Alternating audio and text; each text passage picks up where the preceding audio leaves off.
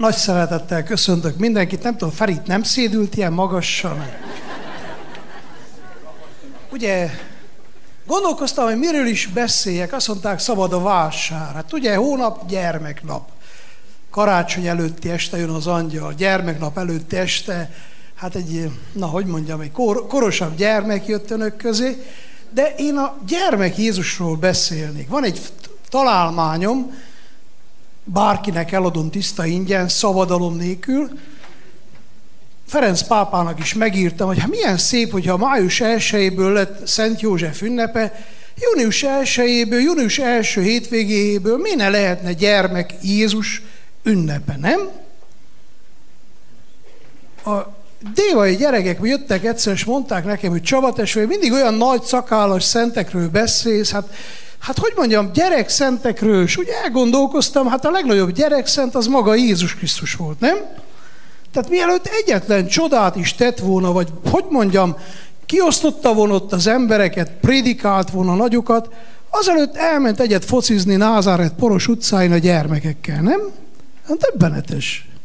Én szeretem magam elé képzelni a 12 éves kis Jézust, hogy odaáll az anyukájával, és azt mondja, anyu, kimehetek játszani a fiúkkal? Úgy bele, hogy mondjam, úgy elgondoltam, hogy hát az egész hogy is jött létre, ugye karácsony estején, vagy talán hamarabb is mondta Jézusnak az ő drága mennyei atya, na nézd meg ezeket, megint ezen a földön háborúznak, egymásnak esnek, mit tudom én, hát el kéne menni, és meg kéne nekik magyarázni ezt a szeretet parancsát, nem olyan nehéz, csak megértik, jobb együtt, mint külön-külön, jobb békében, szeretetben, jó testvérekként, haverként, mint egymásnak ellenségeiként. És Jézus erre nem azt mondta, hogy jó van, mennyei atyám, még az Európai Unió ki se írta a világ megváltásának a pályázatát, nem megyek sem erre. Nem, hogy mondjam, hogy ilyen új infrastrukturális körülmények között, hát igazán mit tudnék én csinálni? Hanem ilyen utcai harcosként egyedül eljött közénk, és hogy mondjam, meg se született jóformán már, el is kezdte a munkáját, küldte az angyalait a pásztoroknak, hogy milyen részegesek ezek, elfelejtenek idejönni, szóljon, hogy gyertek. Találkozzuk, jó együtt lenni. Aztán csillagot rakott az égre, mert ugye a tudósok, az értelmiség, azzal mindig baj van, hogy valahogy oda találjanak Betlehembe, nem? Mi? Jó együtt lenni, jó találkozni, jó szeretetbe, békébe lenni. Szeretem magam elé képzelni ezt a gyermek Istent, hogy ugye karjai közé veszi az ő édesapja, a nevelőapja, vagy gondoljuk el egy részeges, nagy vörös sorú, szakállas pásztor. És Jézus mit csinál? Elkezdi a szakállát átrendezni annak a jó fiúnak, rámosolyog, az meg gügyü, nem? Milyen szép jelenet. Ugye el tudom képzelni az égben az angyalok, hogy hú, na ez nagy gáz. Hát hogy mondjam, ennyi baj van a világon, a háború, meg ellenségeskedés, meg minden, és a nagyisten ráér bujocskázni, kergetőzni. Többenetes az ilyen, hogy rá kéne, hogy mondjam, én mikor először ezen hogy elgondolkoztam, hogy megállt bennem a levegő. Hogy van ez? Sőt, Jézus maga mondja, ha nem lesztek olyanok, mint a gyerekek, akkor nem dugjátok be az orrotokat a mennyek országába. Nem? És legalább ilyenkor gyereknap tájékán gondolkozzunk el azon, hogy vajon ebből a gyermeki, jókedvből, pajkos, vidámságból, kis huncutságból mennyi van bennem? Egy nagy kérdés, igaz-e? Mert végül is, ugye Isten a saját képére és hasonlatosságára teremtett mindannyiunkat. Tehát Isten kép a gyermek Jézus. Vajon mennyire hasonlítok hozzá?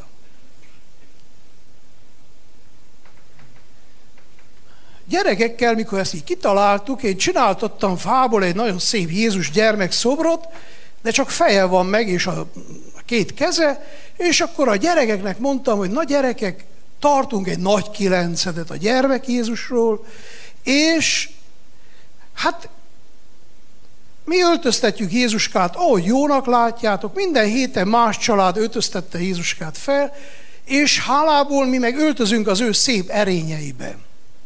És volt egy 9-szer, nagyon-nagyon szép, mindenkinek tudom ajánlani, megvan a honlapunkon, magnifikát.ro, és hosszan lehet gondolni, hogy igen, a kis Jézustól mit tudunk tanulni. Hát azt gondolom elsősorban bátorságot. Ez a kölyök mer egyedül közénk jönni. És engem mindig úgy mellbe vág, hogy a gyerekekben mennyi bátorság van. Mi azt mondjuk neki, hogy kicsi szívem, beirattalak első osztályba, meg kell tanulni írni, olvasni. Gyerek rám néz, és elindul az iskolába, nem? Hát ez marha nagy dolog azért megtanulni, írni, olvasni, de neki mer menni. És hihetetlen nagy feladatokat mer egy gyerek tudatosan magára vállalni. Bátorság. Ez a gyermeki tiszta bátorság. Vajon bennem megvan? Képes vagyok, meg tudom csinálni. Nagyon-nagyon fontos, hogy ugye egy gyermeknek teremtő ereje van. Sokszor kérdezik, honnan van nekem annyi erőm. Hát mondom, reggel felkelek, csipás vagyok, be van dagadva a szemem, minden kijövök, és szembe jön egy ilyen kicsi gyerek velem, és rám néz, és az ő tekintete azt mondja, hogy az én papbácsim a világ legerősebb ember. Ez tuti, ez mindent meg tud csinálni. Hát most hagyjam hazugságba a gyereket. Források fakadnak az ember szívébe, és érzi, hogy neki mer menni a falnak, és küzdeni tud, és meg tudja oldani olyan problémákat, hogy utána visszanéz, és az a hűha. Ezt nem néztem volna ki magamból. Miért? Mert annak a gyereknek teremtő ereje van. Tiszta, bízik a holnapba, bízik a szüleibe. Ő apukája a világ legerősebb ember, az ő anyukája a világ legszebb asszonya. És mer ezzel a hittel szépen neki menni. Milyen jó lenne a gyermekektől ezt a tiszta tekintetet meg tudnánk tanulni, és így tudnánk egymásra nézni, hogy jaj, az én feleségem a világ legszebb asszonya, nem? Bízalom. Gyermek Jézustól rengeteg egyebet is tudunk tanulni. Ugye, ez a árva gyerekeket nevelek. És nagyon sokszor, hát ugye befogadunk ilyen gyerekeket. Sokszor kérdezik, hogy ki volt az első gyerek. Általában egy nagyobb kislányt mesélek el, mert időben tényleg ő volt a legelső ilyen történet, de valóság az egyszer befogadtam egy 8 hónapos gyereket. Az volt a legelső ilyen baba. Jött egy anyuka, és az állomásból jött, és azt mondja, ott lakik az állomásban, és nincs mit csináljon ezzel a kislánnyal, és itt hagyná nálam. Ő elmegy, bérel egy keres munkahelyet, bérel egy lakást, aztán amikor talpra áll, eljön utána. Hát mondtam, ne szórakozzon, hát én ölbeveszem ezt a kislányt, ez elkezd nekem sírni. Emesének hívták. Mondtak, nem, ez egy nagyon bátor kislány, ez megvan mindennel edzven, csak nyugodtan vegyem ölbe. Na, ölbe is vettem, a gyerek úgy rám mosolygott, elkezdett az ujjamat csavargatni. Hát hogy mondjam, ez én cölibátusban megkeményedett szívem úgy elolvadt. Annyi volt. Ez a nő levett a lábamról, finoman fogalmazzak. Hát a néni szépen elment, én ott maradtam a kis gyerekkel, ott a templom előtt, mint Szent Antal, a kis Jézussal elkezdtem koslatni, hogy most mit lehet vele csinálni. Aztán tényleg eljött az anyukája, már 5-es volt a kislány, mikor talpra állt annyira, hogy merte visszavállalni a leányát. Igen. Én hiszem azt, hogy ezek a gyerekek a maguk bájos, kedves, örömteli tekintetükkel nagyon át tudnak varázsolni. Képzeljék el, hogy volt egy néni, meghalt, és a 3 lánya meghívott engem, hogy el akarták osztani a vagyont, hogy hát segíjek. Na, én azt hittem, ez olyan egyszerű, 3 aranyos, kedves templomba járó néni, én is elmentem, leültünk, elkezdtünk beszélgetni, 10 perc múlva úgy veszekedtek, mint a csoda, én próbáltam ott jópofizni, de nem ment semmit, hogy így, meg úgy, meg amúgy. Végül meg is bántam, egyáltalán arra felé mentem, éreztem, tiszta potyára vagyok itt, meg úgy se lesz ebből semmi. És akkor megjött az egyiknek a menye egy 3 hónapos gyerekkel. Ez a 3 fúria körbevette, gögyö, hogy mit tudott az a gyerek, mit nem, de az 10 perc alatt úgy átváltoztatta, hogy 1 másodperc alatt 3 fúriában olyan kedves, aranyos mamukák lettek, hogy csak csuda. Igen, tanulhatunk valamit a gyermektől.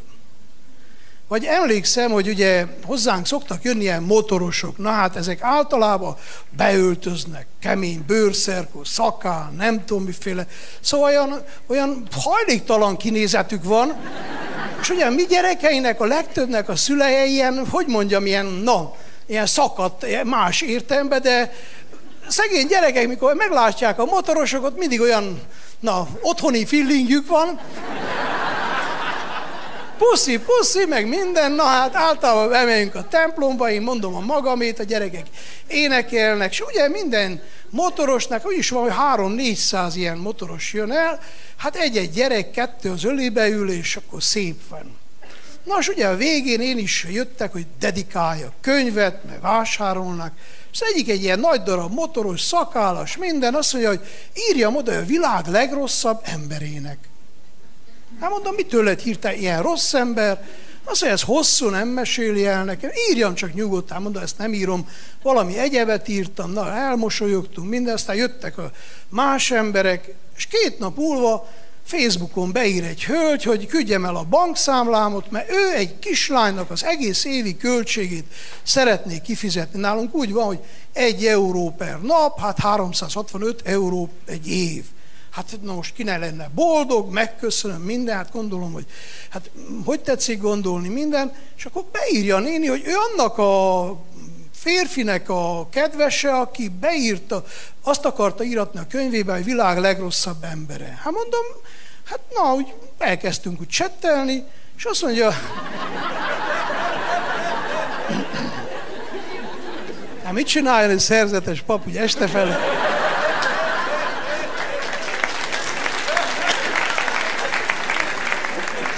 Ezt lehet, nem kellett volna elmondjam. Na jó van. És ez a hölgy azt mondja, képzeljem el, hogy hazajött a férje, 10 éve együtt élnek, házasság, gyerek, az szó se lehetett mostanig, egy hatalmas rózsacsokorral letérgyelt eléje, és megmutatta a telefonban ennek a kislánynak az arcát, aki egész mise alatt az ölébe ült, és azt mondja, feleségül vesznek, szűz nekem egy ilyen kislányt. Tehát, hogy mondjam, az a nő minden női fortéjával, szívevágyát próbálta így úgy eladni, hogy ő is szépen költözön mennyasszonynak, meg nem tudom miféle, milyen jól néz neki, meg egy gyerek, az családba igazából. Ez meg a nagy motoros, hagyjuk ezt a témát, mindig valami másra terelte, hogy is hívják ott, de mikor az ölébe ült egy tiszta arcú kislány, aki szeretettel rámosolygott, és talán a szakállát egy kicsit megbirizgálta, szíve is megindult ennek az embernek. És mindjárt volt pénze egy nagy csokor rózsára, és mindjárt kitalálta, hogy milyen izgalmas dolog lenne családot alapítani, mert igazából sokféle öröm van ezen a földön. De talán a legszebb öröm, igen, mikor egy gyermek hozzád bújik, és azt mondja, apukám. És azt gondolom, hogy gyermeknapon nekünk valahogy erre nagyon kellene figyeljünk. Van egy kollégám, Lacinak hívják, ő tírsofőr volt, és egyszer Spanyolországból felhív, és azt mondja, szeretne velem beszélni. Mondom, gyere haza, ez egy kicsit sokba kerül. Hogy mondja, azt mondja, nem, ő most. Na jó van, mi a baj? Azt mondja, képzeljem el, felhívta a felesége, vezette az autót ott a nagy sötét éjszakába, és a felesége azt mondja, képzeld el, ma fiad megszólalt. És mi volt az első szava? Azt mondja, apuka. Azt mondja, lehúztam a parkírozóba, és elgondolkoztam, bármennyi pénzt is kereshetek, az én fiam még egyszer nekem nem fogja életébe első szóként azt mondani, hogy apukám, hol vagy, igaz? És azt mondja, hogy alkalmazom-e őt nevelőnek. Mondom, te tudod, jó, hogy körülbelül 1/10 tudom adni fizetésnek azt, amit te így keresel. Azt mondja, nem számít, ő szeretne a családjával lenni. És Gyulafehérváron azóta is van vagy közel 20 gyermek, neki van 4, nálunk olyan munkahely ez, hogy lehet egy kicsi háztáji, ilyen kicsi maszekolás, tehát hogy még belefér. Az ellenőrök jönnek, mit tudják, melyik a sajátja és melyik a másik.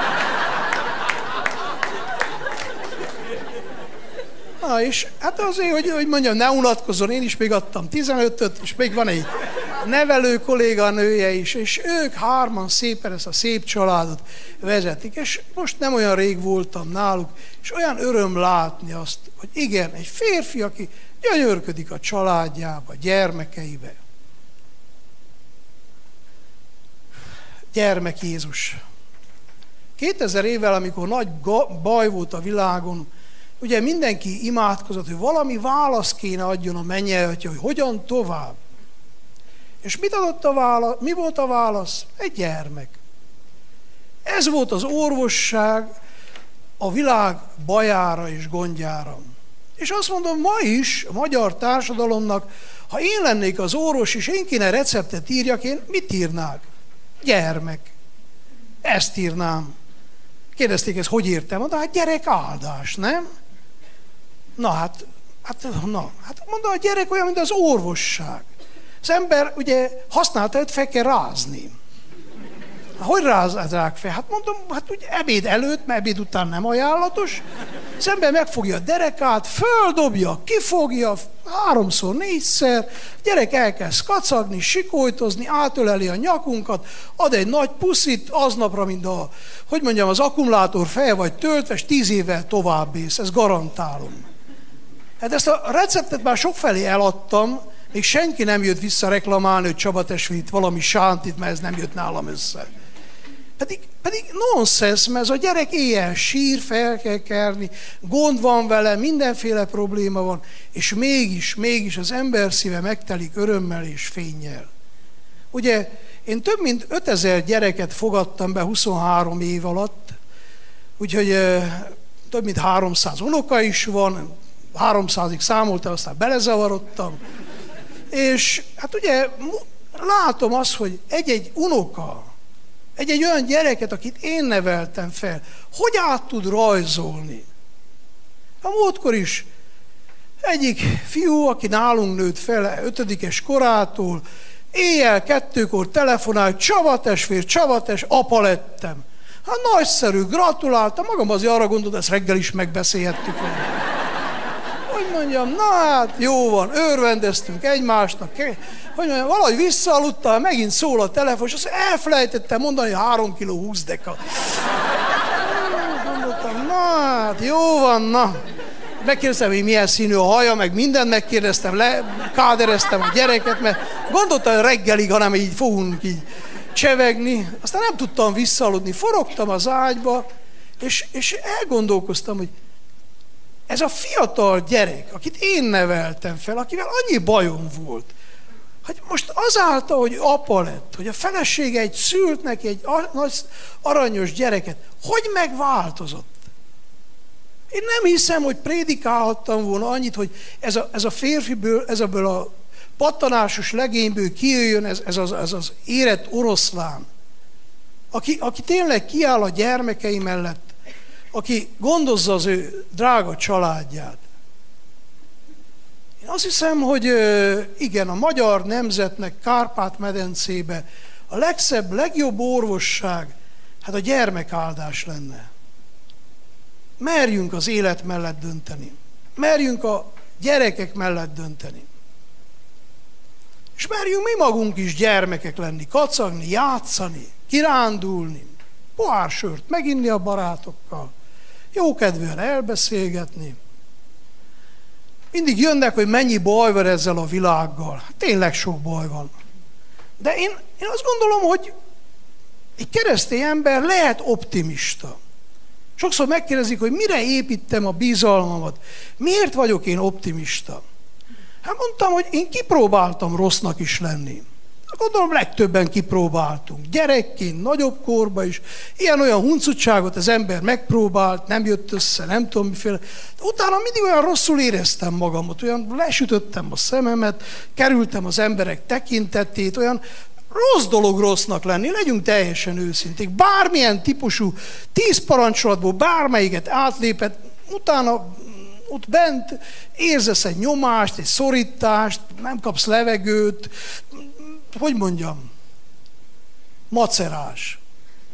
Most megpróbáltam én jónak is lenni, hát néha sikerült is. És utána mindig olyan jól éreztem magamat, olyan nyugodtnak, jókedvűnek, vidámnak, olyan csipcsirip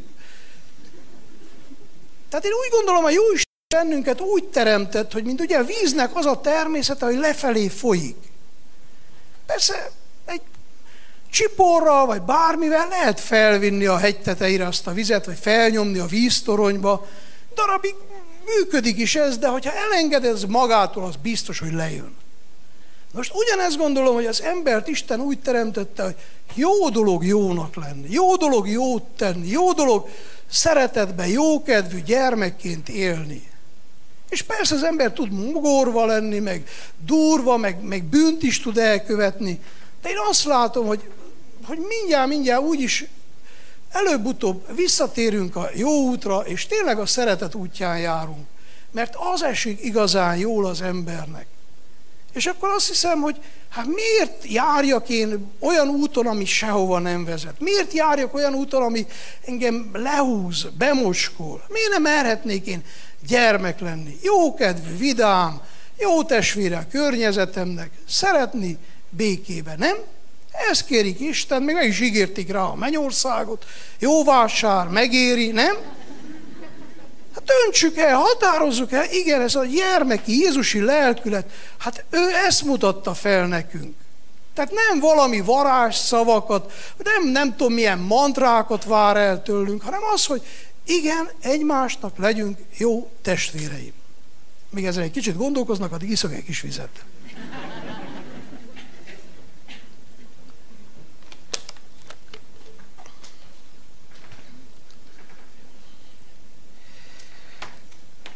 Gyermeki lelkület. Olvastam valahol, hogy egy hajó süllyedt el, hánykolodott a tengeren, és volt egy gyerek, aki játszott egy kis autóval az egyik fülkébe, és ott mindenki rohangált le, mint a mérgezett egér jobbra-balra, és oda mentek hozzá, és mondták, hogy te gyerek, hát mi nem izgulsz, mi nem félsz? Hát miért? Hogy van ez? És azért nem izgulok, mert apukám a kapitány. De jó keresztény ember azért csak tudja azt, hogy ezt a világot a mennyei atya találta ki, nem? Ezt a Föld nevű projektet ugye a tudósok szerint 5 milliárd éve futtatja. 4,5 milliárd mások szerint, de ezt rájuk bízok, döntsék ők el. Az egyház csak hit és erkölcs dolgába szól bele dolgokba. Na most akkor, hát valahogy eddig el tudta bogozni, egyengetni az élet sorsát, nem? Én meg vagyok győződve, hogy továbbra is valahogy feltalálja magát. Tehát nekem nem az a dolgom, hogy most rohangáljak, a Jóistennek tanácsot adjak. Én bárkivel lemernék állni, fogadni, hogy igen, ez a világ tovább fog menni. És rámerném rakni mindenemet, ami van. Én bízok a mennyei atyába. Tudom, hogy meg fogja oldani ezt a nagy migrásos ügyet is, meg mit tudom, mindenféle gondot. Persze nem mernék, hogy azt mondaná Jézus, na jó, ilyen okos vagy, gyere Csaba fiam, adjál tanácsadónak, megfogadlak, arra nem mernék vállalkozni. Mert ötletem nincs, hogy fogja megoldani a mennyei atya, de azt valahol tudom, hogy egész biztos, hogy van jövő, van holnap. És azt láttam, hogy én, ha megnyugtatom a gyerekeket, magamot, akkor bármit sokkal könnyebb megoldani. Akkor bekerül hozzánk egy gyermek, tele van feszültsége, az utcán élt, keresztül léptek rajta, talán megerőszakulták. Hogy mondjam, olyan görcsbe van az ő kis szíve. Az első dolog, amit nekem tennem kell, hogy megnyugtassam azt a gyereket. Ne félj, kicsi bogár. Van remény, itt vagyunk melletted, fogjuk a kezedet, nem engedünk el. Múltkor is bementem az egyik házunkba, és mondták, jött egy új kislány. Bementem a hálószobába, voltak vagy négyen az ágyba, egy-egy ágyba, és mondtam, az. Mondták, honnan tudom? Hát mondtam, nézzek, a többiek ki vannak terülve az ágyba, ő meg ott, mint egy kis csimasz az ágy sarkába össze van szorulva. Mi? Mert fél, mert szorong, mert még nincs biztonságban ő. Most logikus, hogy valaki így össze van, görcsbe van, az nem fog nekem se szorzótáblát tanulni, se helyesen írni, semmit. Az első dolog, amit egy nevelő kell adjon a gyerekének, hogy megnyugtassa. És ha megnyugszik, akkor mindjárt kíváncsi lesz, kihúzza a fiókot, hallám, mi van benne, elkezd tanulni, kibontakozni. És ezzel mindannyian így vagyunk. Én azt szoktam mondogatni, hogy a politikusoknak most Erdélyben választás van, mindenki veri félre a harangot, mert szerintem a másik az rosszul csinálta. Ő tudná jobban csinálni. Ez Hofi megmondta, hogy egyedül az ész az, amit az Isten úgy el tudott osztani, hogy mindenki meg van győződve, ő kapott többet, mint bárki más. Olyan nincs, hogy valaki úgy érezné, hogy az biztos okosabb, mint én. Na logikus, tehát Erdélyben most nagy feszültség van, és azt mondtam a politikusoknak, ne verjék mindig félre a harangot. Sziréna zaj mellett nem lehet se gyermeket vállalni, se családot alapítani, se vállalkozásba kezdeni. Hagyják, hogy az emberek megnyugodjanak. Akkor mindjárt elkezdenek ők is szépen kibontakozni, haladni. De tudatosan ön is, mi is ezt a gyermeki lelkületet, ha magunkévá tudnánk tenni, akkor egészen biztos, hogy sokkal jobban, könnyebben tudnánk feladatainkat vállalni. Ő a nagyfiú, mennyei atyánk. Mikor felszenteltek papnak, kihelyeztek székre. Nem tudom, jártak-e Erdélybe, Kolozsvár mellett van egy kis falu, úgy mondják, hogy Szip az illet Sziken. I betűvel beszélnek, nagyon mindenki névviseletbe jár, nagyon, 90 előtt a templomba, ha egy valaki volt nem névviseletben, azt mondták, az uriba jött, hogy mondjam. De nagyon szerettem én azt a kis falut. És ugye, én igazából szerzetes voltam, de hogy titokba, ugye konspirálták, engem kineveztek széki plébánosnak, de csak papíron, közben nem is kellett volna kijárjak, mert ez nagyjából egy református falu, alig volt egy pár katolikus, de ha a kommunizmusban, ez így eladható legyen, hogy én Dézsen közben Ferences szerzetes vagyok, ottan. Na de én akkor végeztem, én már plébános vagyok, én úgy beleéltem magamot, hogy na, álljon félre mindenki, és emlékszem, életem első, mondom, székfoglaló beszédet mondok. Na hát írtam, vagy 4-5 oldalt, tele szép latin, meg mindenféle idézetekkel, és ki is vonultam az első nap, vasárnap székre prédikálni. Na hát, segrestjéből, mikor kimentem, összesen 5-ön voltak a templomban. Ebből volt egy bácsi, ő volt a kántor, tehát ő hivatalból volt ott. Ez fel is jogosította arra, hogy ő már az elején elaludjon, végig horkolt, tehát vele nem volt baj. A nénik meg olyan nagyon titokzatos tekintettel néztek, aztán én elkezdtem prédikálni, ott Arisztótelésztől mindenkit idéztem. Egy darabig olyan üveges szemmel néztek, azt elévették a rózsafűzét, és rám bízták, hogy nyugodtan bontakozzon ki az atya ottan, ahogy éri. Hát én prédikáltam, aztán egyszer úgy éreztem, mintha de te, mikor összement, mint a fűrész korpát szopogattam volna. Vége. Amen. Ez egy nagyon jó szó, ezt érdemes megtanulni keresztény körökbe, az ember azt mondja, amen, vége. Na, valahogyan szentmisének is vége lett, kimentem a segressébe, leültem, és úgy sajnáltam magamot, na, hogy őszinte legyek. Arra gondoltam, hogy 6 évet tanultam, vállalom ezt a mafa cölibátus, meg mindent. Mi ezért 6 néni? Úgy éreztem, hogy nagyon rossz vásárt csináltam. Hát ott üdögéltem. Aztán arra gondoltam, mintha Jézus is jött volna oda mellém, és ő is leült volna, és azt mondja, látod fiam, én meg is haltam értük a kereszten.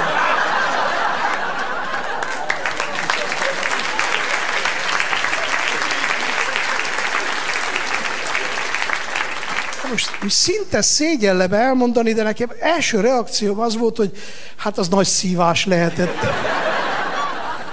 De utána megszégyeltem magamot, mégiscsak jó ember vagyok, és elgondolkoztam, hogy de tényleg, Jézus Krisztus ezeké az embereké meghalt. Én legfeljebb tanultam 6 évet értük, nem? Tehát igazából a nagy cekket az Jézus fizette ki. Neki ezek nagyon fontosak. Tehát ő a jó pásztor, én legfeljebb ebbe a nyájba a pulikutya lehetek, nem?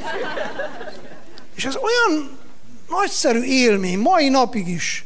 Sokszor kérdezik, hogy merek én annyi? 83 házunk van. És ugye mindenütt vannak gyerekek azok nem angyalok. Hogy mondjam, hogy merek én például eljönni ide? Hát azért, mert meg vagyok győződve, hogy tényleg ezekért a gyerekekért Jézus Krisztus meghalt. Hihetetlen árat fizetett ezekért a gyerekekért. Hát Ő, hogyha füttyent, én mind a jó pulikutya szaladok, na, ugatok, terelem a nyájat, csinálom a magamét, de tudom, hogy igazából a cekket ő fizeti ki. Ez övé itt a buli. És ez azért jó nekem, mert ez egy nyugalmat ad nekem, egy békét ad nekem, hogy igen, Jézus Krisztus olyan szépen mondta, a Szentírásban le van írva, hogy Atyám és én mindmáig munkálkodunk. Tehát Isten egy munkálkodó Isten, tehát nem egy szombatot tartó, szabadnapot tartó, Isten, hanem igen, ő dolgozik, teremtő erejével jelen van. Formálja ezt a világot. Menekültek. Hát ez a témához, ha megengedik, elolvasok egy idézetet. Saját magamot idézem, úgyhogy próbálom szó szerint. Meghívtak Svájcba Szent István napján búcsúra. És igazából ők szeptemberben tartották ezt a búcsút, bár akkor ráértek. Na, és hát ugye akkor volt ez a nagy menekült mizéria itten Budapesten, és a vonat késett egy csomót. És úgy volt, hogy 9-kor el kellett volna induljon, de 12-kor még ott álltunk az állomásban, és néztük, hogy kergetik egymást a rendőrök, és a menekültek. És aztán megérkeztünk, és akkor lekéstem a saját misémet, és ott ültem az állomásban, mert közben többiek miséztek, és akkor meg kellett várjam a mise végét, hogy utánam jöjjenek. És ott, ahogy üldögéltem, akkor fogalmazódott ez meg bennem.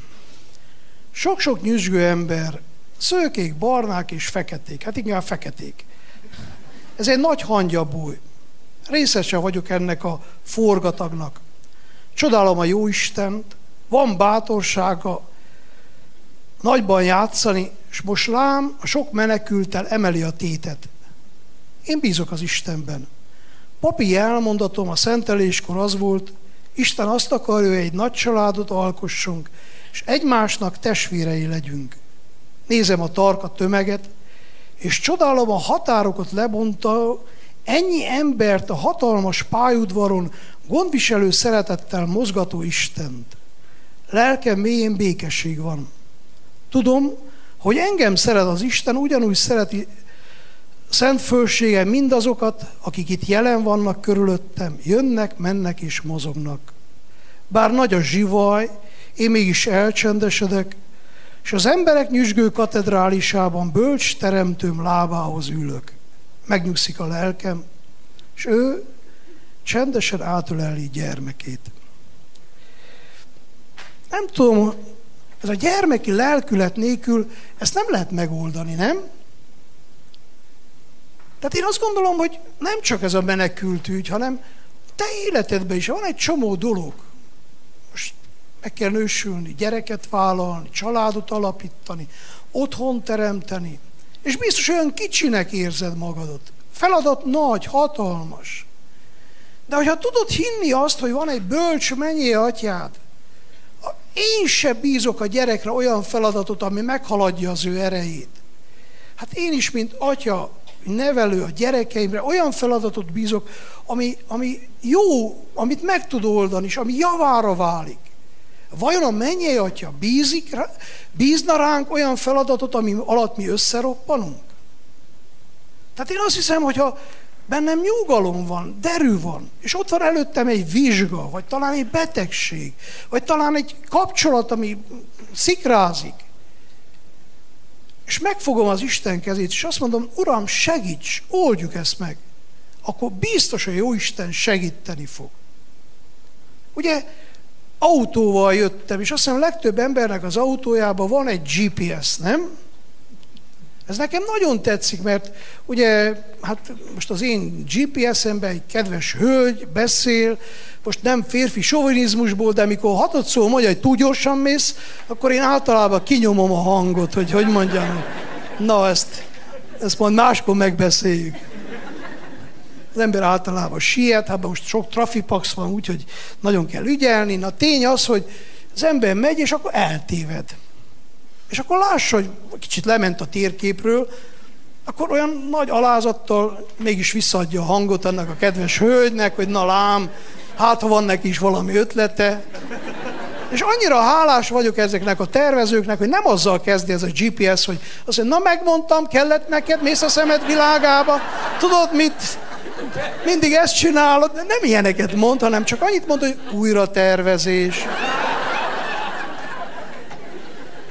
Hát egy ilyen kicsi fekete akármi tud ilyen okos lenni, bölcs. Hát vajon a mi mennyei atyánk nem valami hasonló? De hogy mi is elindulunk sokszor a két szemünk után, és úgy megfeledkezünk a jó Istenről. De én azt hiszem, hogy az ember elcsendesedik, gyermeki bízalommal a mennyei atyához fordul, akkor egészen biztos, hogy felcsendül az ő szívében Isten nyugodt hangja, na újra tervezés, ez van. Egészen biztos, hogy ő célba akar vezetni bennünket. És nem tudunk úgy lemenni a térképről, nem tudunk annyi hülyeséget csinálni, hogy a Jóisten nyugodt szeretettel ne tudna elvezetni bennünket a mennyek országába. Ott van a jobb lator, igaz? Neki sikerült egy csomó hülyeséget csináljon. És Jézus Krisztus mégis újra tudja tervezni az ő életét. És ez azért fontos, mert ugye a keleti gondolkozó az önmagát akarja megváltani. Az, hogy mondjam, ki akarja mantrázni magából, abból a marék porból a szentet. Én nem tudom, én nem is erőst akarnék szent lenni. De nagyon szeretném Isten kezét fogni. Azt szeretném, hogy érezzem, hogy dobog az ő tenyeri keze az én kezembe. És ez nekem bőven elég. Tehát nem akarom én magamot megváltani, még a világot se. Egyszerűen szeretném érezni lépten nyomon ezt a nyugodt, békés, örömteli isteni hangot. Tudják, olyan érdekes, hogy most a múlt héten, 17-től, ugye Ferenc pápa meghirdette az irgalmasság évét. Nem is kérdeztem, mennyit szabad itt beszélni. Legfeljebb többet nem hívnak meg, ez el van intézve. Meghirdette az irgalmasság szent évét. És ezen érdemes elgondolkozni. Mert ugye sokan úgy érzik, hogy baj van a világgal, és ez a baj abból áll, hogy kevés a pénz. Ha Ferenc pápa így gondolkozott volna, akkor meghirdette volna a bankok évét, vagy valami hasonlót, nem? Mások meg úgy érzik, hogy nincs elég fegyver, másoknak több van. Na akkor erre is hirdethetett volna Ferenc pápa valami évet, igaz? Hogy mások úgy érzik, hogy nincs elég törvény, nem mondja meg, hogy ki mit csináljon. Na hát a törvényhozás évét se hirdette meg Ferenc pápa, hanem mit hirdetett meg? Az irgalmas szeretet évét. Mert Ferenc pápa úgy érezte, hogy ebben a világban irgalmas szeretetből van a legkevesebb. És ha őszinték vagyunk, és elgondolkozunk, akkor tényleg azt kell mondjuk, hogy egy nagyon irgalmatlan világ alakult ki körülöttünk, ahol mindenki csak ítélkezik, élőről, halottról, próbálnak felrakni valami okosat a Facebookra, aztán meglássák, mennyi kommentet fognak kapni, nem? Hihetetlen, hogy egyes emberek, hát mintha élet és halál ura ő lenne, és mindenkiről neki ítéletet kellene mondjon. De mi magunk is bemegyünk az üzletbe, vagy valamit megnézzünk, elég jó, nem elég jó, na letesszük, nem? Ezért van annyi válás, ezért van az, hogy az emberek olyan gyorsan cserélgetik most már a főiskolájukat, tehát több mint fele, aki elkezdett valamit, nem végzi be. Miért? Nem elég jó. Tehát állandóan válogatunk. Azt is mondta, hogy a János pápa, hogy tehát a halál kultúrája van, tehát igazából az emberek nem az élet mellett döntenek, hanem halott dolgok mellett döntenek. Na de menjünk csak vissza az irgalmasság évéhez. Ferenc pápa azt mondja, hogy ha több szeretet és irgalom lenne a családjainkba, a munkahelyeinken, lehet, hogy elég lenne az a fizetés, lehet, hogy minden jobb lenne. És akkor én gondolkoztam a gyerekeknek, hogy ezt a nehéz filozófiai kérdés, hogy magyarázzam el. És gondoltam, hogy hát szemléltető eszközként elhívom Árpádházi Szent Erzsébetet a házainkba.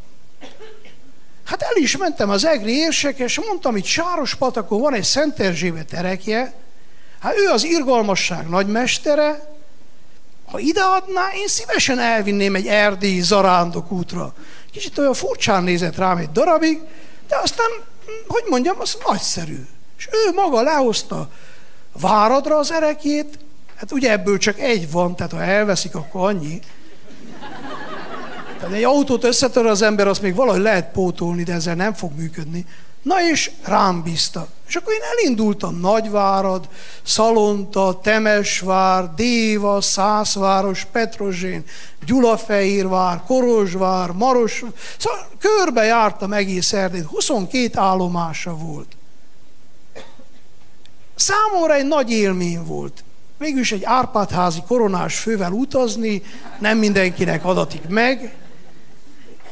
És én azt láttam, hogy hihetetlen sok ember összegyűlt mindenütt a templomokba. És el is mondtam, hogy igazából nagyon nehéz élete volt Erzsébetnek. Ugye hát 4 éves korába ő már nevelőszülőkhöz került, nem? Gyermek elhelyezték, szüleitől elszakadt, 1000 idegenbe került. Végül is anyanyelvét, családját, rokonait, mindent elveszít. 6 éves korában meghallotta, hogy anyukája meghalt. Gertrud királynő, ugye Bang-Bangból ismerős. Hát most mondhatunk arról az anyáról bármit, de Erzsébetnek ez volt az anyukája. Aztán ugye Hermán volt az ő vőlegénye, az is nagyon hamar meghalt. Végül került egy másik vőlegénye, a Lajos, aki aztán feleségül el is vette. 20 éves korában már 3 gyerekkel özvegyasszony volt. Tehát mennyi nehézségen ment keresztül. És miért tudott ez az Erzsébet talpon maradni? De az életrajza szerint egy jókedvű, vidám, életerős, impulzív asszony volt. Tehát minél többet olvastam az ő életrajzát, annál inkább úgy éreztem, mintha egy lenne ma közülünk. Egy nagyszerű nő. Gyerekként is írja az életrajza, hogy mindig úgy kergetőzött, hogy valahogy a templom felé szaladt, és akkor nagy puszit adott a falra, vagy a küszöbre, vagy bement, és mondta, szervusz Jézus, itt vagyok. És, hogy mondjam, tele volt életerővel. Tudta ötvözni az Isten iránti szeretetet, a férje iránti szeretettel. Leírja az életrajza, és sokszor elé lovagolt a férjének, és összepuszilt egész körbe, az udvar nagy botránkozására, de ő azt mondta, hát ha szereti, mi nem utassa ki iránta való szerelmét. Tehát többenetes, tehát egy középkori szent, aki lángoló szerelemmel tudja szeretni a férjét, és ezt ki ismeri mutatni. És végtelen szeretettel tudta szeretni a szegényeket. Miért? Onnan volt az ő ereje? Hát onnan, hogy volt neki egy mennyei atyája, Isten, akit ő végtelen tudott szeretni. Ugye legtöbb ember az életének a tengelye hol van? A egészség vagy betegség. Ha egészséges vagyok, akkor jókedvű vagyok. Gazdagság vagy szegénység. Vagy mit tudom, hírnév vagy névtelenség. És hát itt billeg a legtöbb ember élete. Árpádházi Szent Erzsébet életét olvasva úgy tűnt, hogy neki az van, hogy szeretett, vagy nem szeretett. Ha szeretni tud, akkor boldog, jókedvű. Ha sikeres, ha egészséges, bármi is van körülötte. És azt gondolom, hogy valahol ezt kellene nekünk megtanuljunk szentjeinktől. Igen, a mi életünkben is a szeretet legyen. Az Isten iránti szeretet, a családunk iránti szeretet. Ez legyen a legfontosabb. Ugye a Kárpát-medencében magyarok mi nagyon ki vagyunk hagyezve az igazságra. Utkor jöttek a gyerekeink haza, és szitták a tanárokat, mint a bokrot. Nem azért, mert kockásinkbe járnak, hanem úgy által. Na, hogy mondjam, hát egy darabig hallgattam, hümmögtem, hát sokba egyet lehet érteni a gyerekekkel, de hát ez nem viszi elébb a világot. Hallgattam, és utána mondtam, na most gyerekek, én rajzolok a táblára egy céltáblát, ilyen koncentrikus köröket. Most ti is mindenki rajzoljon egy-egy ilyent a füzetében. Hogy állapítsuk meg az értékeink hierarchiáját, hogy mi a legfontosabb számunkra. Ezt önök is szépen megcsinálhatják odahaza. És hát ugye a legtöbb gyerek a kör közepében mit írt a 10-es pontra?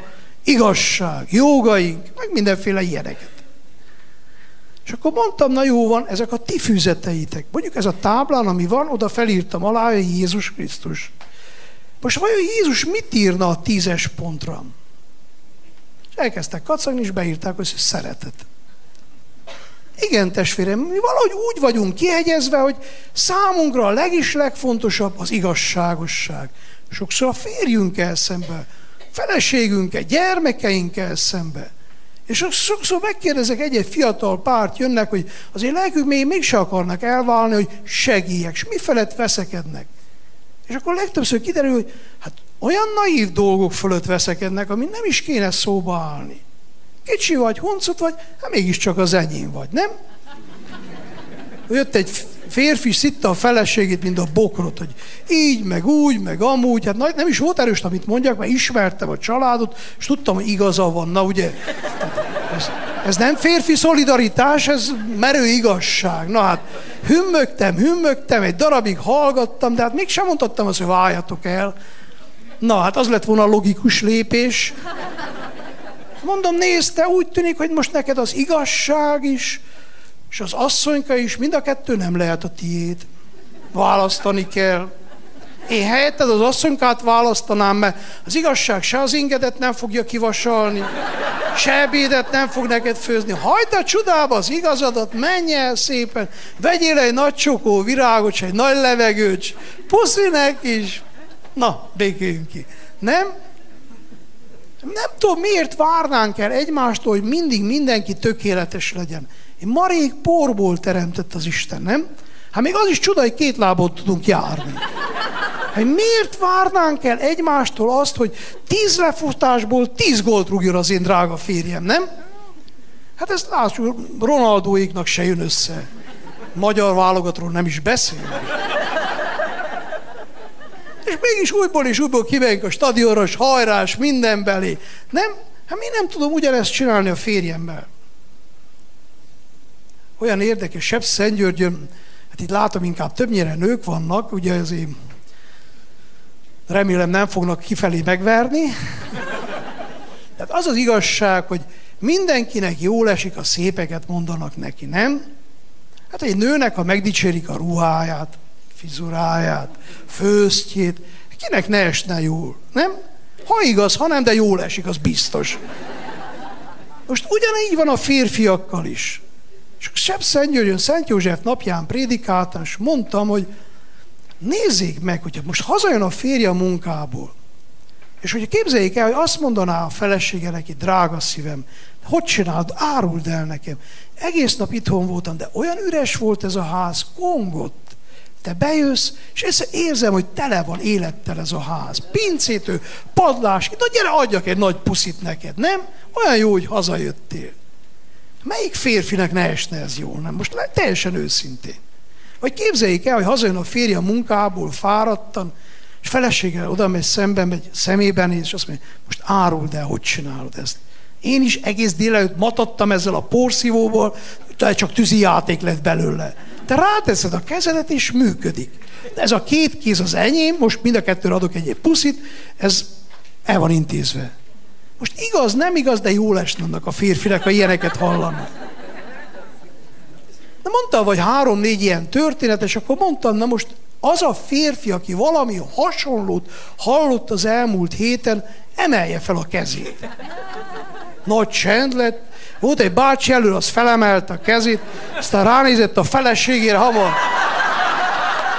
lerakta. Hát szóval Székelyföldön nagy férfi fitness nem lett. Most nem merném itt ezt megcsinálni, de gondolkozzak el azon, hogy hát én legalább naponta egy-egy bókot vagy kedves szót tudok-e én megengedni a drága férjemnek, feleségemnek?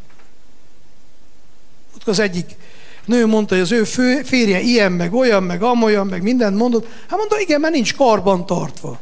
Azt mondja, hogy kell karbantartani? Hát mondta, én nem tudom, én cölibátusban élek, de valahogy így a derek a tájékán úgy átölelném, valahogy. Talán ebbe az irányba el lehetne indulni.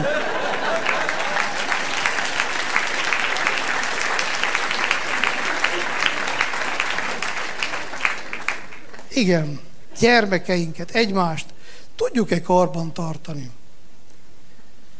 Ugye, hát elég sokat kell utazzak, és múltkor felhívott egy férfi, hogy velem szeretne beszélni 4 szem közt, de sokat. Hát mondtam, hogy Van egy ötletem, nem tudom, kell menjek Nagybányára, Dévára, eljön, beülök én mellé az autóba, vezet, én személyesen vezetett lelki gyakorlatot tartok 300 kilométeren keresztül. Hát ő veszi az autóját, csak benzinét, én megmondom a magamét. Na, létrejött az üzleti, hogy mondjam, áfa azért nem volt semmi. Na, beültem mellé az autóba, mentünk, és ugye ilyenkor az van, hogy ennél a háznál is meg kell állni, annál is, hát lehet a televízióban is látják, ilyenkor a gyerekek szaladnak, puszi, feldobálom őket, attól vagyok ilyen fit. Hogy mondjam, jó dolog a gyerekek között lenni. Nagyon sokszor nem tudom én megoldani a problémáit. Múltkor is karácsonykor jön az egyik gyerek, és azt mondja, Csaba testvér, mondjam meg őszintén, anyukája miért nem hívja fel őt telefonon? Hát mondom, te, hát milyen borzos vagy. Szóval nem is vagyok borzos, mondom, dehogy nem. Ezt elkaptam a derekát, feldobta az orrát, megcsavargatta, jó nagyot kacagtunk, nem tudom megoldani a problémáját. Nincs válaszom. De mi ne tudnánk egyet jót kacagni és tovább menni, nem igaz? Na hát hosszan mentünk ezzel a férfivel, több mint 600 kilométert, és akkor leszálltunk, azt mondja, most már tudja, mi a bajom. Azt mondja, úgy nőtt ő fel, hogy ha hiszem, hanem ő nem emlékszik, hogy egyszer az apukája az ő vállát megveregette volna. Hogy egyszer ült volna az apukája nyakába. És elkezdett sírni, és beült az autójába, és elment. Nem döbbenetes? Tehát lehet, hogy lehozod az égről a csillagot, és annyit dolgozol a gyermekedért, a feleségedért. De tudod-e megölelni? Tudod-e megfogni a kezét? Tudod-e kimutatni iránta a szeretetedet? Nagyon-nagyon fontos lenne ez, hogy ezt megtanuljuk. Ugye, kis Jézus nem számon kéri a nagyvilág búját, baját, bűnét. Nem azzal kezdi, hogy most a királyoknak megmutatja, hol a hatás, beleveri az orrát a térképbe. Nem. Hát mint gyermekünk hozzánk bújik szeretettel és jósággal. Milyen jó lenne, ezt meg tudnánk tanulni.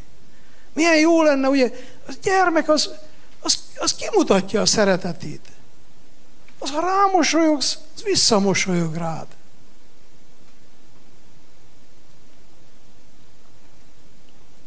Milyen jó lenne, ha én ezt meg tudnám tanulni a gyermekeimtől. És milyen jó lenne, ha én tudnák gyönyörködni a családomba.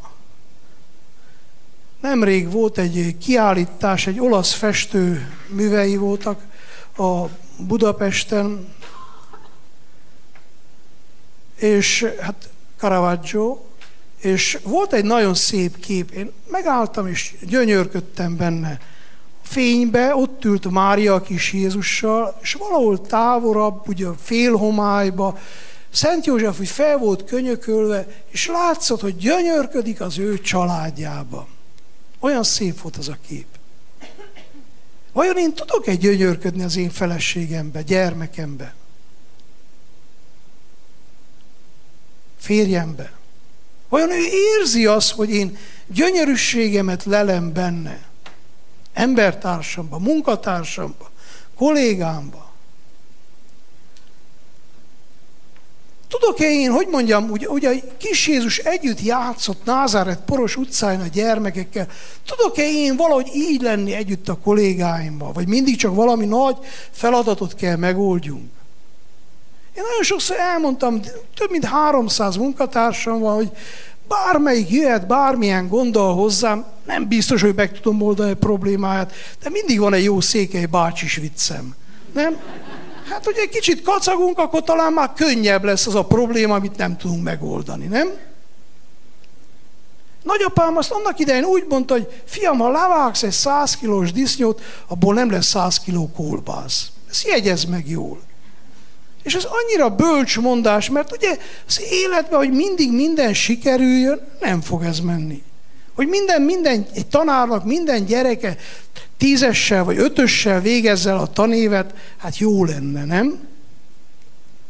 Legyünk őszinték, ez nem fog menni. De gondolom, nem is ez a fontos. Ennek ellenére én tudjak örvendeni. Gyermeki lelkület. Milyen szép, ugye, hogy azért kis Jézustól megtanulhatunk valami komoly dolgot is. Mondtam a gyerekeknek, ugye, hogy nálunk is azért, hogy ennyi gyerekből valamikor egy-egy elcsászkál, elkószál valamerre. Ilyenkor meg kell keresni a gyereket. Na, hol keresi az ember? Még egyszer sem mentem a kápolnába, vagy a templomba, hogy megnézem, ott a segrestjében. Kicsi szívem imádkozik. Inkább a focipályán, meg itt-ott keresi az ember a gyereket, nem? Cirkusz érkezett a városba, vagy fagyizónál, vagy valahol ottan, ott vannak a gyerekek. De milyen szép, a kis Jézus elveszik, anyukája keresi, és hol találja meg? A templomban. Ugye, gyermeki lelkület. Én azt nézem, hogy olyan szépen tudnak a mi gyerekeink imádkozni. De valahogy magától érthető. Múltkor láttam, egy kislány ült az udvaron és sírt, a negyedikes volt, jött egy nagyobb, megölelte, felül az ablak nyitva volt, nyáridő van, és hallottam, hogy mondja, hogy gyere, menj be a templomba, mert Mária megvigasztal. Olyan jó volt látni azt, hogy gyermekeink, ilyen egyszerű. Isten meg tud vigasztalni titeket. Isten meg tud erősíteni titeket. Isten azt mondja, bármit kértek az én nevemben, megadom nektek. Gyertek hozzám mindnyájan, kik elfáradtatok, akik az élet terhét hordozzátok, én felüdítlek titeket. Gyermek Jézusban megvolt ez a szép vonás. Milyen jó lenne, ha mi életünkben is felragyogna ez a szép vonás, hogy Isten jelenlétében keressek vigaszt, támaszt, bátorítást. Hát nem tudom, hogy a szervezők, hogy azt hiszem az idő lejárt. 13 perc, stop. Gondoltam legalább, hogy fél óra még van. Gyermek Jézus. Igazából egy 9 elmélkedést tartottam erről, de ne féljenek, nem mondom el az egészet. Nagyon tetszik például a gyermek Jézusnál az, hogy ugye szülei elmenekülnek vele Egyiptomban. És mondhatta volna Szent József azt is, hogy egy sokkal jobban megy itt a biznisz, Alexandriában, nem tudom milyen komoly iskola van, hát itt maradunk. És nem, a Szent Család hazamegy Názáretben. Názáret ma is egy poros kis falu, akkor is az volt. Döbbenetes, nem? A mai ember, hogy mondjam, innen Magyarországról is hihetetlen nagy a kiáramlás. Hát jó Isten engem Erdélybe, Székelyföldre teremtett, ne talán keres, hol keressen, ahova rakott. Én otthon maradok. Persze szívesen eljövök én Magyarországra, máshova is, de fontos, hogy az ember valahol otthon érezze magát. Jött egy néni is, mondja, hogy mondjak egy misét, azért, hogy az ő gyereke Kanadába kapjon munkahelyet. Mondtam, ezért nem imádkozok. Hát azt mondja, megfizeti. Mondom, annyit nem tud fizetni nekem. Hát azt mondja, miért? Hát mondom, nézze, azért, hogy hazajön az unokája Kanadából, hogy itt Erdélybe, Déván munkát kapjon, letérjelek, reggelig az oltár, tiszta ingyen, imádkozok magával. Hát maga nem bántott engem, hogy valami olyasmit kérjek magának, hogy többet a büdös életben ne lássa a saját unokáját. Hát legyen kicsit önző. Hát imádkozzunk, azért jöjjön haza. A néni nézett egy darab is, azért tudja mit, atya, igaza van. Többet én se imádkozok azért, hogy Kanadában maradjon. Hát mennyi barátunk, jó barátunk, rokonunk, ismerősünk elment a nagy világba, nem? Hát lehet, hogy nagyon fehér kenyeret eszik mind idehaza, hát de egyedül. Én azt gondolom, hogy most ugye el tudom magam elé képzelni, azt írja a Szent Hagyomány, 6-7 éves lehetett a kis Jézus, amikor Szent Józseffel és Máriával hazajött Názáretbe. Képzeljük magunk elé Szent Annát, az ő kedves nagymamáját, hogy mennyit sírt, és hányszor imádkozott, mennyei atyám, valahogy hozz haza azt a kis kölyköt, hogy kicsit szeretgessen meg, nem? És magam elé tudom képzelni, hogy talán Szent Anna ott a názáreti kisház előtt, ott a kis kertben virágokat gyomlálja, kapálja, amikor megjön kis Jézus, ugye akkoriban nem volt ilyen SMS, meg mit tudom én, vagy Skype-on hazaszólok, hogy mikor jövök. És akkor csak egyszer betoppan. És akkor Szent Anna nézi, na, kis szívem, és elkezd potyogni a könnye, átöleli, na gyere, fordulj meg, lássom, mama, jaj, milyen nagy lettél. Milyen szép jelenet, nem? Miért venném, mennyi pénzt tudok én adni a gyereknek, hogy azért, hogy ne legyen neki nagymamája? Teljesen őszintén. Vajon jobbadnak a gyereknek úgy nő fel, hogy csomó pénzt kap, de nincs se nagytatája, se nagymamája? És nincs szülőföldje? Most teljesen őszintén. A Szent József, Mária, kis Jézussal mertek hazamenni, akkor mi miért ne szeretnénk a mi drága szülőföldünket? Miért ne tisztelnénk azt? Csak azért, mert most mindenki mind a csorda megy, és sokan nem is tudják miért, csak indulnak, mert mindenki megy, hogy nehogy valamiről lemaradjon. Én őszinte legyek, én bejártam Ausztráliától, Amerikáig, Argentinától, nagyon sok városba voltam. Ugye az ottani magyarok hívtak, hogy tartsak prédikációt. És megkérdez az ember Argentinába, vagy Ausztráliába, vagy mit tudom én, Norvégiába, na, hogy sikerült-e gyökeret tereszteni, hogy érzi magát itt? És akkor elévesz valonnan egy kicsi üveg pálinkát, stőtnek, és hagyja, atya, inkább ígyunk egyet, én sose leszek itthon, de hát mit csinál, ilyen a sors, meg nem tudom micsoda. Na, hát én egy életem van, én úgy szeretném leélni, hogy jól érezzem magamot, én önző vagyok.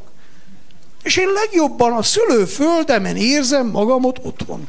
Hargit a tövénél, Csíksomjon, ott születtem, Csíkszeredában nőttem fel, az az én hazám. Persze, hogy elkószálok, de mindig hazamegyek. Miért? Azért, mert hát Isten oda teremtett engemet.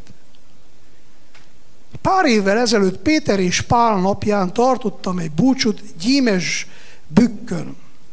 Gyímes-Bükkönek az egyik templomát így hívják, Szent Péter és Pál. És meg volt a szentmise, és utána odajött egy bácsi, és meghívott engemet is, meg a helybeli plébánost is ebédelni magához. Úgy hívták Péter és Pál, már nem tudom, melyik volt az eleje, melyik a hátulja, de na, ez volt az ő becsületes neve. Na és elmentünk. És ugye mielőtt leültünk volna, kicsi stampelli pálinkával az öreg a Csángó bácsi fölállt, és szó szerint megpróbálom idézni, azt mondta, hogy nekem tetszve nem is olyan régen egyedül voltam. Ez a Csángó bácsi, hát hogy mondjam, árva gyerek volt, és ugye ilyenkor annak idején odaadták szolgálni valakinek. Egy napot nem járt iskolába. Úgy nőtt fel, hogy ki se járt abból a völgyből. Katonának elvitték, neki ez elég is volt. És azt mondja, de dolgoztam becsületesen, és a Jóisten küldött egy áldott asszonyt, aki szült nekem 4 gyermeket, és ma nem tudom megköszönni az Istennek, hogy 19-en áldhattuk a Jóistent a mai szentmisébe. És az elkezdett az öreg Csángó bácsinak reszketni a keze, és potyogni a könnye. És megszámoltam, ott voltak a fiai, menyei, unokái, pont 19-en.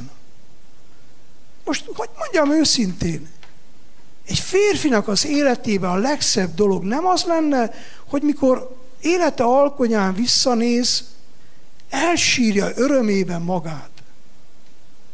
Ennek az embernek nem volt nem tudom milyen autója, nem volt semmije. De 19 lélek ott volt az ő születésnapján, és vele együtt tudtak hálát adni a Jóistennek mindazért, amit neki adott. És azt gondolom, ennél többet, ennél szebbet én nem hiszem egy férfi maga elé tűzhetne. Mint hogy örömében elsírja magát, amikor ott van a drága családja körülötte. Gyermek. Egyszer televízióban megkérdezték, hogy mi volt az én életem, nem tudom milyen nagy bum. Na, és akkor mondtam, hogy hát sok szép élményem volt.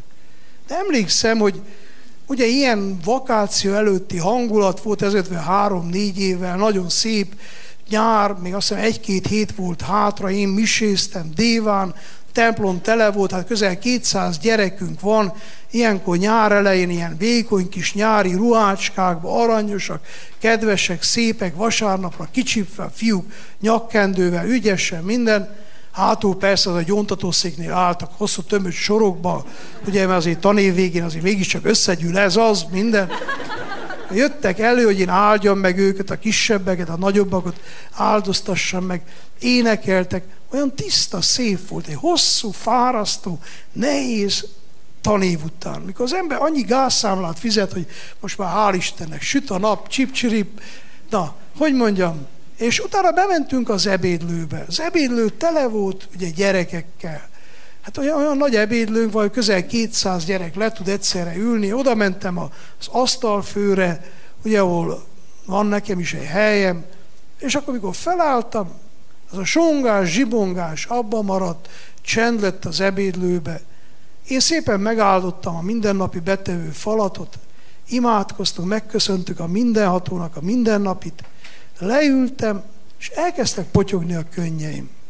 Egy olyan egészséges, férfiű büszkeség töltött el a szívemet. Éreztem, hogy a franc egye meg, az asztalfőre ültem, és gondoskodok az én családomról. És a családom boldog, egy-két bukkás itt-ott van, de azért, hogy mondjam, előre haladtunk, benne vagyunk, jókedvűek, tudunk együtt kacagni, imádkozni, és tanévet, hál' Istennek szerencsésen befejeztük. Ugye az a stressz úgy lement az emberről, és hogy mondjam, ki kellett menjek, mert akkora öröm, büszkeség volt a szívemben.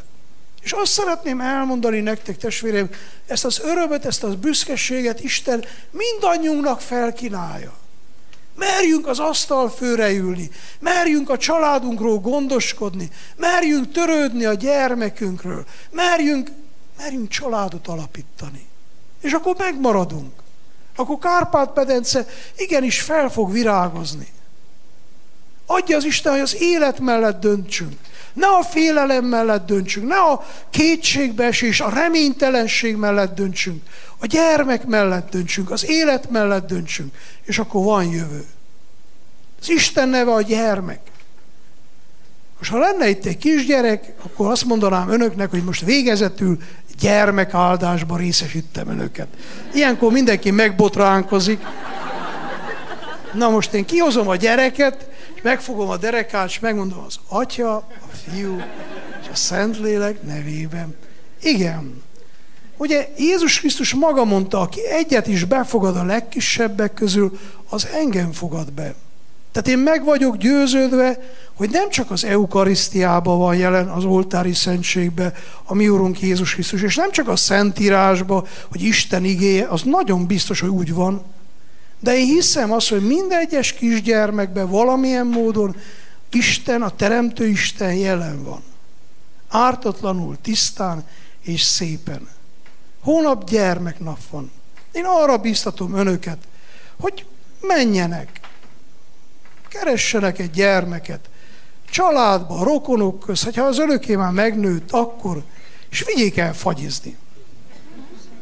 Hogy mondjam? Na hát, aki úgy gondolja, hogy hónap személyesen egy gyermek társaságában szeretné megünnepelni a gyermeknapot, aki az élet mellett akar dönteni, aki a gyermek mellett akar dönteni, hát az álljon föl, többi maradjon ülve.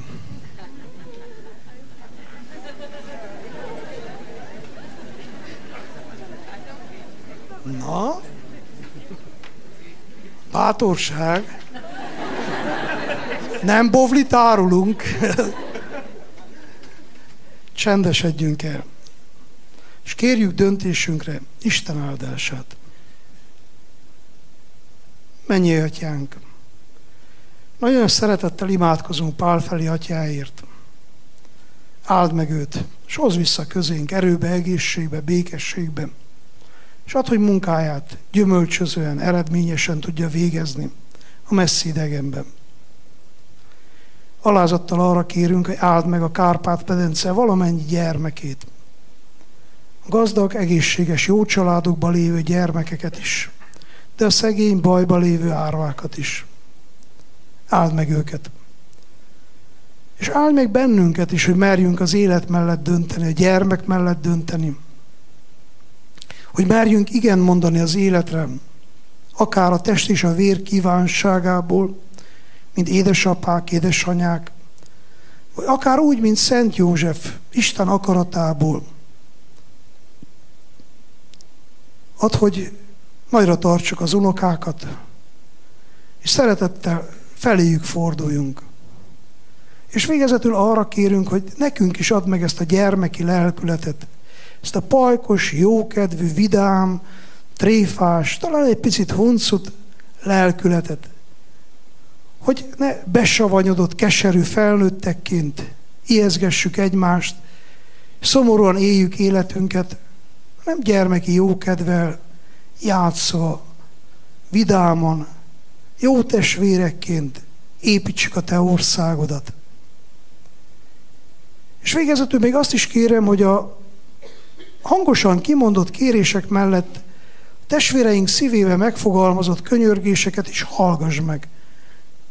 Váltsd valóra, te, aki jössz és uralkodol, mindörökkön örökké.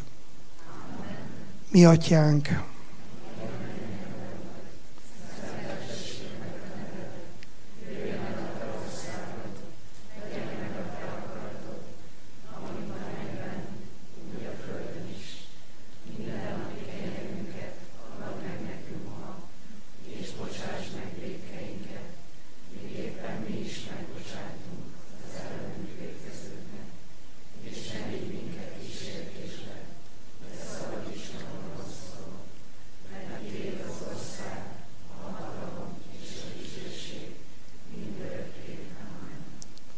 az Úr legyen veletek. Áldjon meg benneteket a mindenható Isten, őrizzen meg minden rossztól, és adjon nektek békességet. Az Atya, a Fiú és a Szentlélek. Köszönöm, hogy meghallgattak, mindenkinek jó éjszakát kívánok.